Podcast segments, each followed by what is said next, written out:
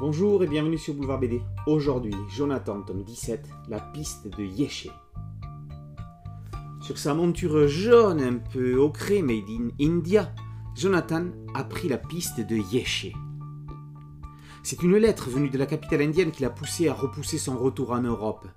Cette lettre lui donne rendez-vous dans un monastère perdu, loin de tout. Cette lettre, elle est signée Drolma, qu'il a rencontré jadis, pieds nus sous les rhododendrons. Aujourd'hui, Drolma a deux filles. Elle veut leur prouver qu'un homme comme Jonathan existe vraiment. Arrivé sur le lieu de rendez-vous, Jonathan apprend que sa correspondante aura quelques mois de retard. C'est l'occasion pour le voyageur des montagnes de méditer. Une dernière fois. Avant de rentrer à Genève. La piste de Yeshe est une réflexion sur le temps qui passe, sur les rencontres que l'on fait dans une vie auxquelles on n'a pas eu ou pas pris le temps de donner suite. C'est une leçon de philosophie sur le passé, le présent et l'avenir. C'est une invitation à prendre le temps de profiter de l'autre et de profiter de soi. Les oies sauvages remontent vers le nord pour fuir la chaleur de l'Inde. Mais nous, que fuyons-nous?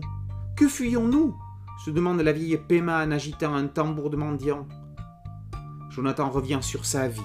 Saïcha et Kate reviennent à ses souvenirs et l'aident à avancer dans ses questionnements existentiels, dont Drolma apportera la réponse.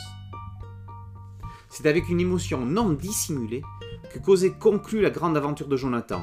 Aventure au Népal, au Tibet, dans les montagnes enneigées de l'Himalaya et des régions avoisinantes qui auront duré 47 ans.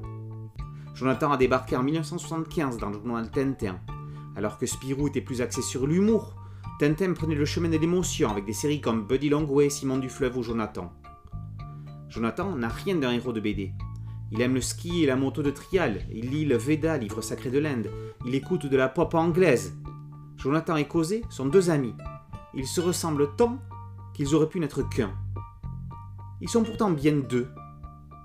Cependant, Jonathan a affirmé, a causé que tout ce que l'on recherche chez les autres et dans le monde se trouve en nous.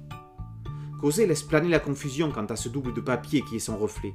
Il a essayé de dessiner l'histoire de Jonathan telle qu'il l'a connue, en s'inspirant des carnets qu'il lui envoyait de là-bas et en comblant les lacunes de son imagination. Du berceau de Bodhisattva à celui qui mène les fleuves à la mer, de l'espace bleu entre les nuages au privilège du serpent, Jonathan est une œuvre contemplative invitant à revenir sur soi et privilégiant l'émotion. Dans une dernière planche, telle une mise en abîme, Cosé offre une conclusion exceptionnelle à une série qui ne ressemble à aucune autre et qui restera ancrée dans l'histoire de la bande dessinée. Jonathan tome 17, La piste de Yeshe, par Cosé et par aux éditions du Lombard. Boulevard BD, c'est un podcast audio, une chaîne YouTube. Merci de liker, de partager et de vous abonner. A très bientôt sur Boulevard BD. Ciao